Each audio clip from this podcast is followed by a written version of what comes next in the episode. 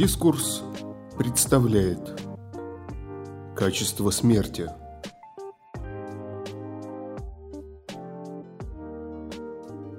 Мой дед умер от рака, когда мне было 9 лет. Хорошо помню его похороны, потому что они были в день моего рождения. В то утро я принимал поздравления от плачущих родственников и не понимал, благодарить их или успокаивать. Не имея привычки привязываться к людям и еще не осознав всей ценности жизни, я не переживал о случившемся и был удивлен скорбью других.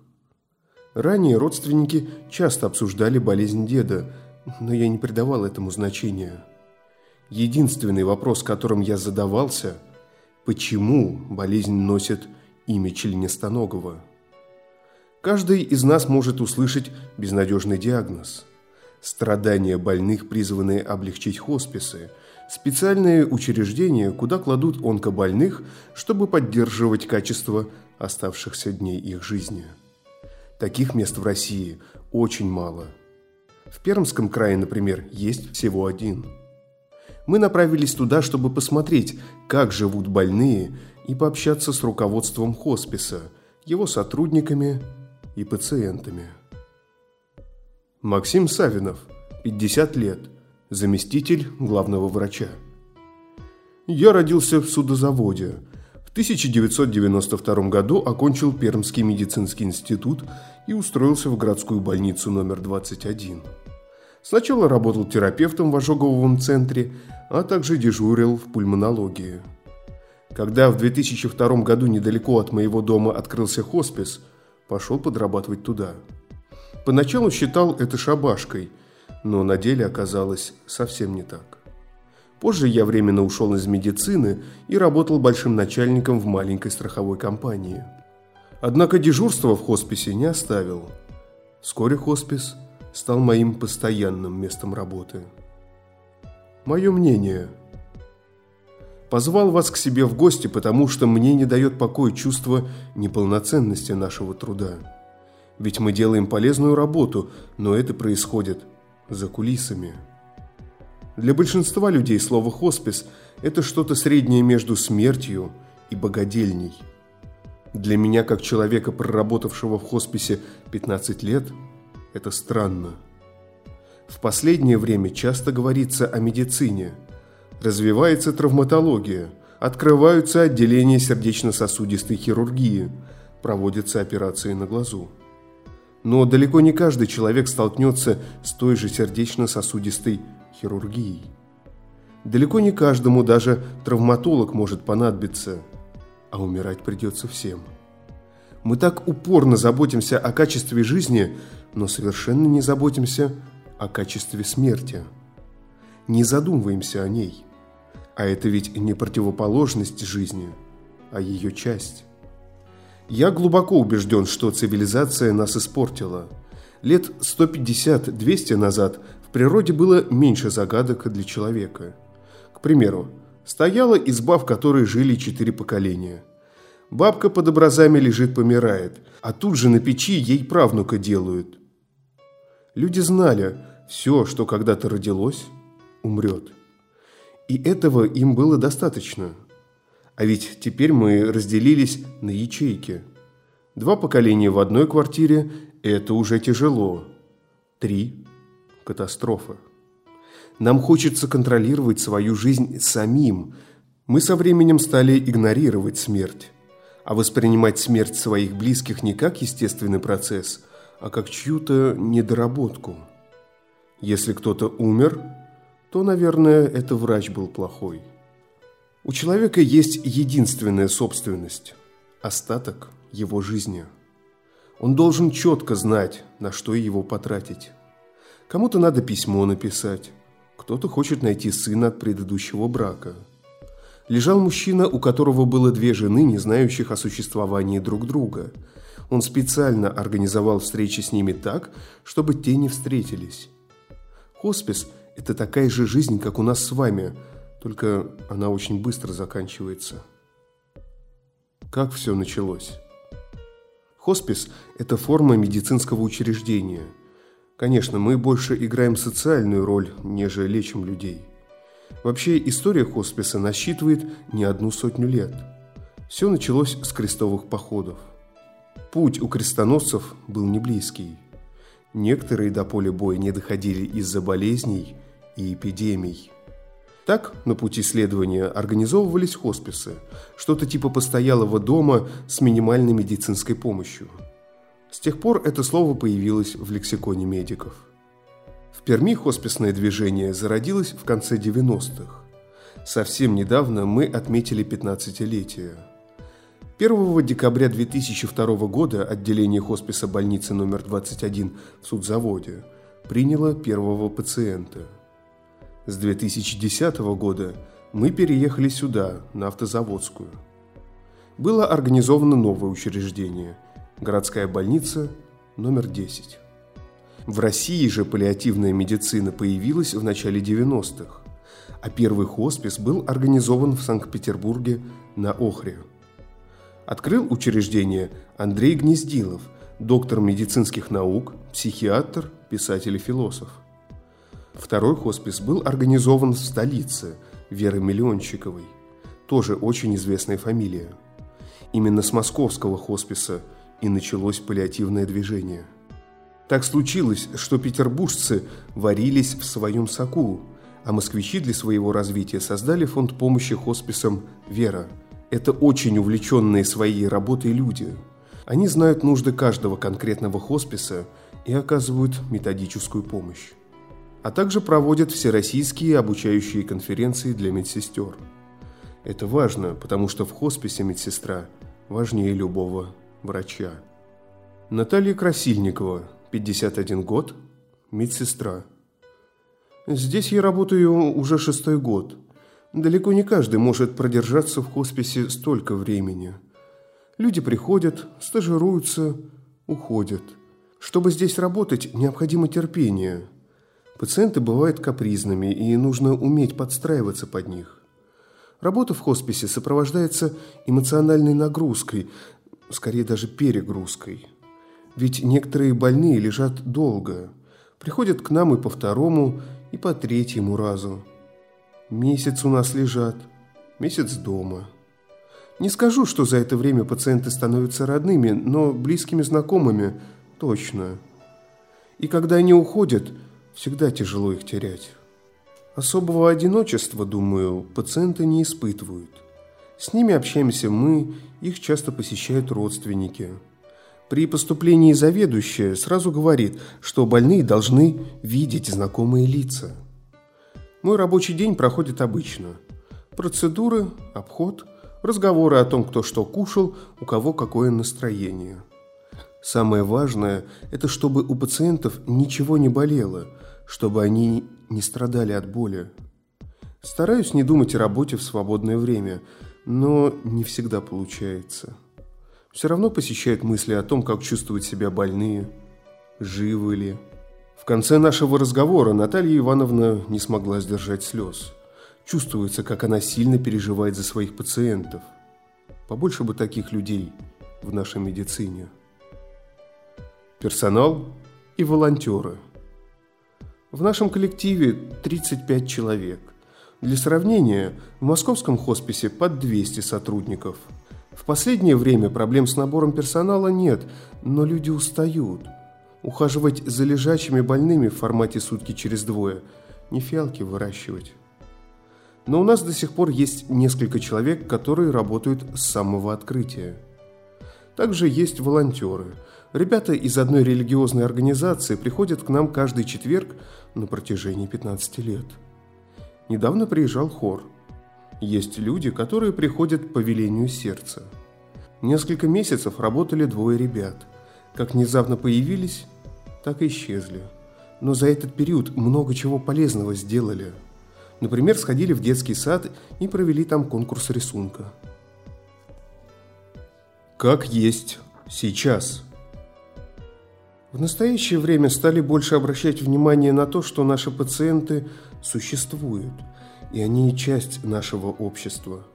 Это люди, которым медицина помогла, чем могла. Онкологи свою работу закончили, а жизнь осталась.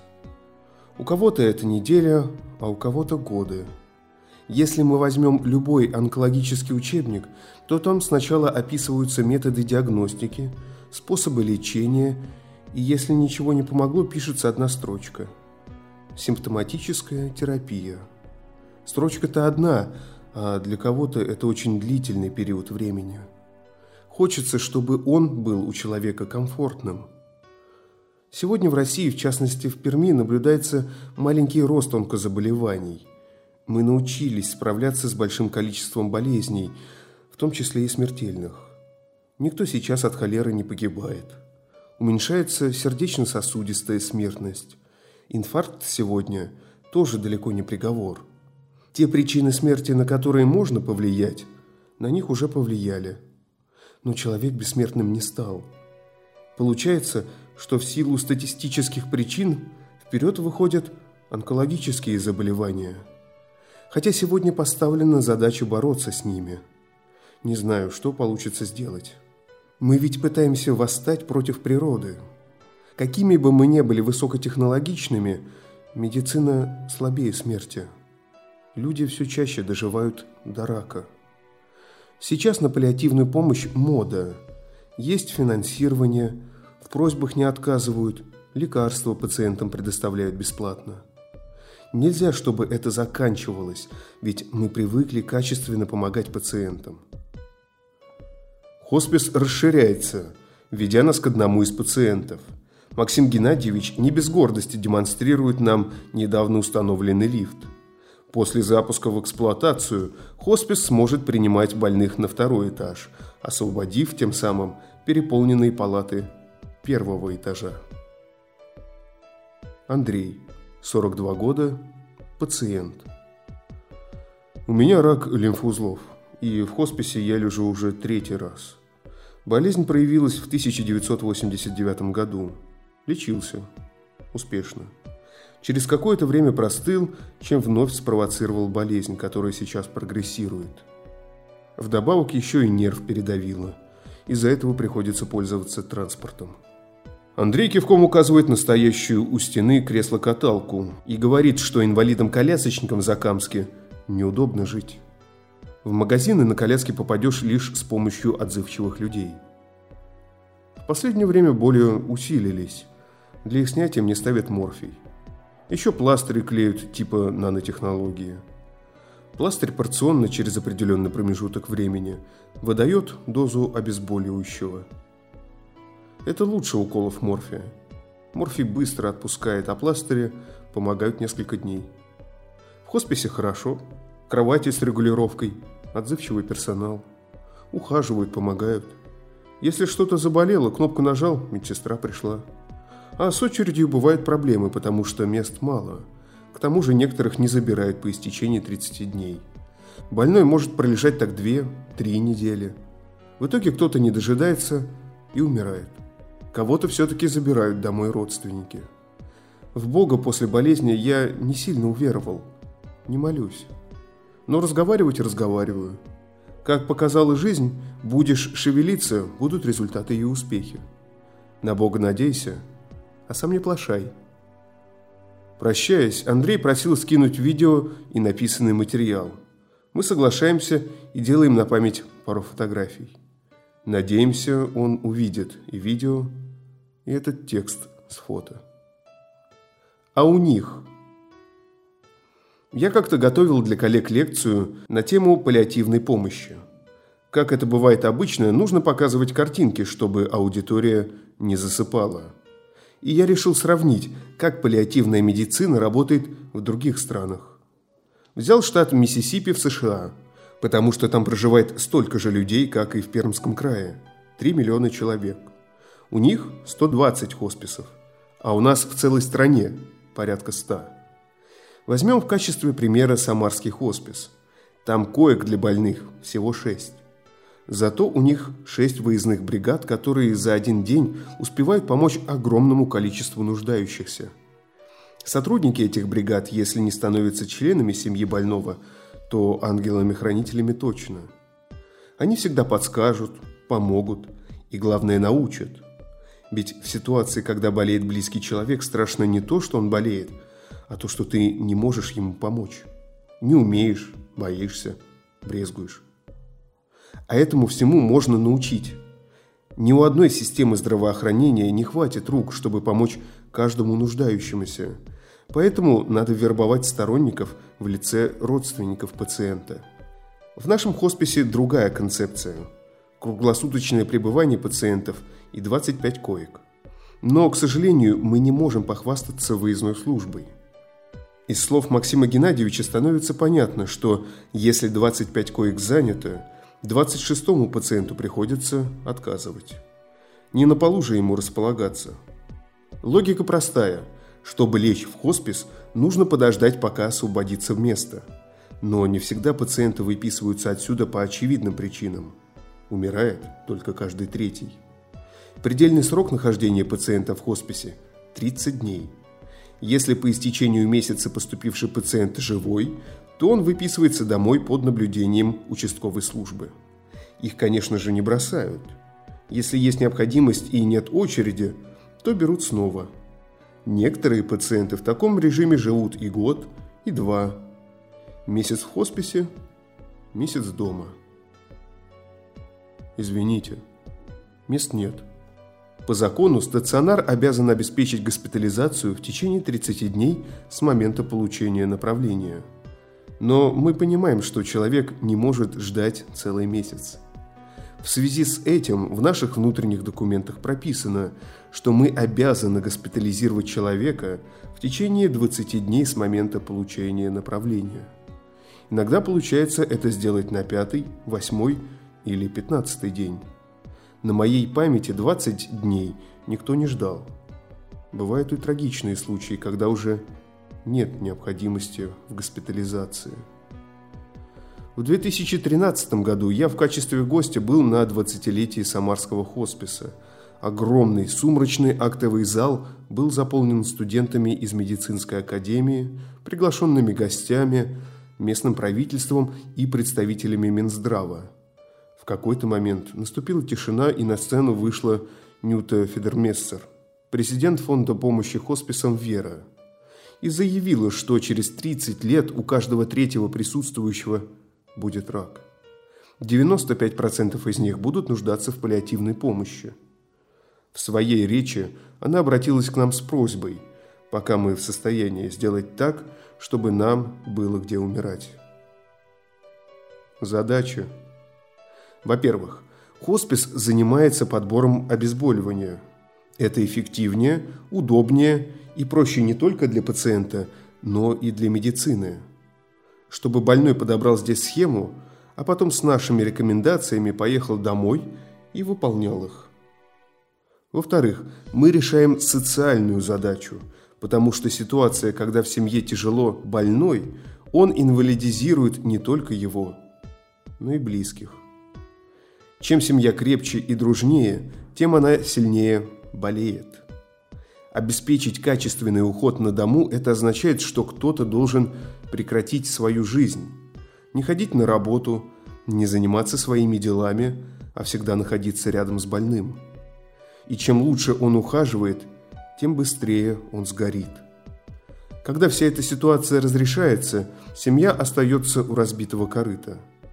Работа потеряна, накопление потрачено и любовь на этом этапе превращается в раздражение. Хоспис в этом случае – большое подспорье семье. Я всегда говорю родственникам наших пациентов, вы нужны своему близкому человеку здоровыми, сильными и в разуме. Если вы от горя сойдете с ума, то этим вы ему не поможете. Если вы не выспались или у вас подскочило давление, аналогично – нет ничего стыдного в том, чтобы пойти домой отдохнуть. Дайте нам побеспокоиться о вашем условном муже. А вы займитесь собой, сходите в кино. Это нормально. Ольга, 65 лет, пациентка. Я долгое время не сообщала многим знакомым и родственникам о своей болезни. Для всех, кто узнал, это было шоком – Одна я спокойная, нисколько не переживаю. Одной подруге только сказала, самой близкой. Так говорит, что будет за меня молиться. Ну пусть молится, может поможет. На самом деле, наверное, помогает. Хотя я сильно никогда в религию не верила, хоть и мусульманка. У нас в роду никто не молился. Никогда. Мама коммунист, папа партийный. Какая там религия? В четвертом классе, помню, ходила каледовать. Так мне тройку за поведение поставили. Ты, говорят, коммунистка и мусульманка. Тебе нельзя каледовать. Всю жизнь я была активисткой. Я комсорг, коммунист, председатель профсоюзного комитета. Училась на повара. Есть ведь всегда хочется, а работая в столовой, никогда голодный не останешься. Знала, что если когда-то случится подобное, я не буду делать химиотерапию. Это бессмысленно. Если бы могли спасти, спасли бы и Горбачеву, и других умных и ценных людей. Пока дома лежала, все дела сделала. Нотариуса пригласила, все вопросы закрыла. Когда приступ наступил, приехала сюда, а здесь хорошо. Молодцы они, такой комфорт создали для людей, просто чудо. Облегчает, когда ко мне приходят близкие, но я устаю их успокаивать. Они плачут, рыдают, гостинцы несут.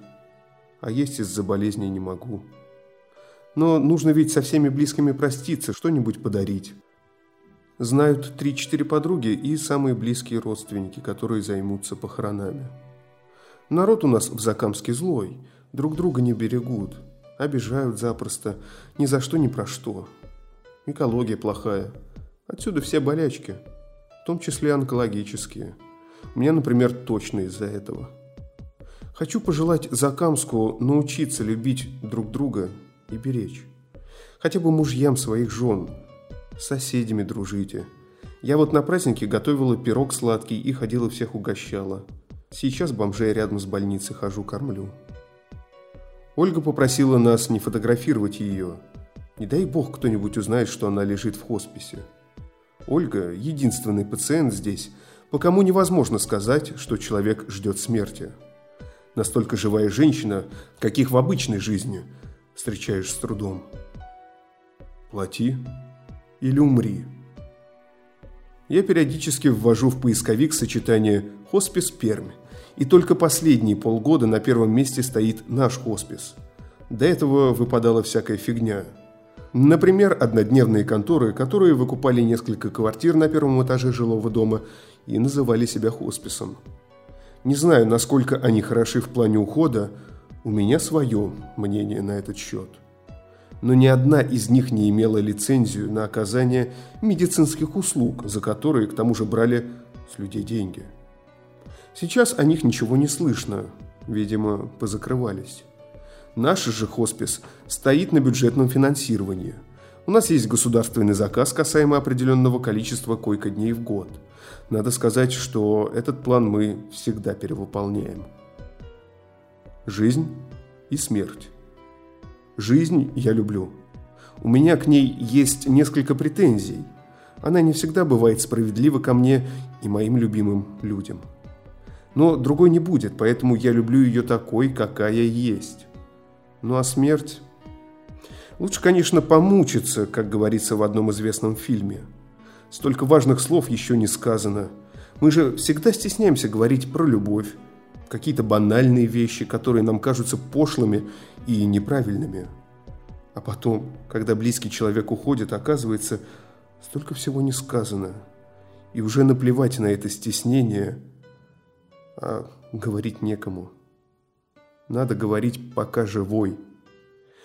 Однажды довелось прочитать фразу в статье, посвященной хосписному движению, и я с ней соглашусь. Самое страшное, что было в Советском Союзе, это песня, в которой есть слова «Если смерти, то мгновенный, если раны, небольшой». Мгновенная смерть – это самое жесткое, что может произойти с человеком – и любящими его людьми. Когда ты уже ничего не вернешь и ни с кем не попрощаешься. Закамск.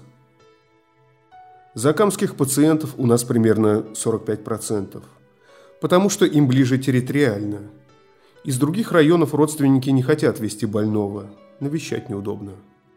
Многие негодуют, что мы находимся далеко. У нас город такой, растянутый вдоль реки, где хоспис не поставь, для большинства он будет далеко. Я Закамска знаю и умею в нем жить. Бывает ощущение, что когда иду по улице и навстречу мне человек, я могу предположить, о чем он думает. К тому же я работаю в отделении сестринского ухода, где лежат одни бабушки. 17 бабушек каждые две недели – это примерно 430 бабушек в год. И когда я выхожу на Астраханскую, я на всякий случай здороваюсь с каждой, потому что большинство из них у меня уже побывали. Я не пробовал жить далеко от Закамска, поэтому кажется, что мне было бы трудно в любом другом месте. Здесь настолько все свое. Это как домашние тапочки. Они не самые модные, не самые красивые, и их порой нужно от гостей прятать. Но выбросить их невозможно. Авторы материала – основатели журнала «Сбыт». Автор – Андрей Благиных. Озвучил Николай Носачевский.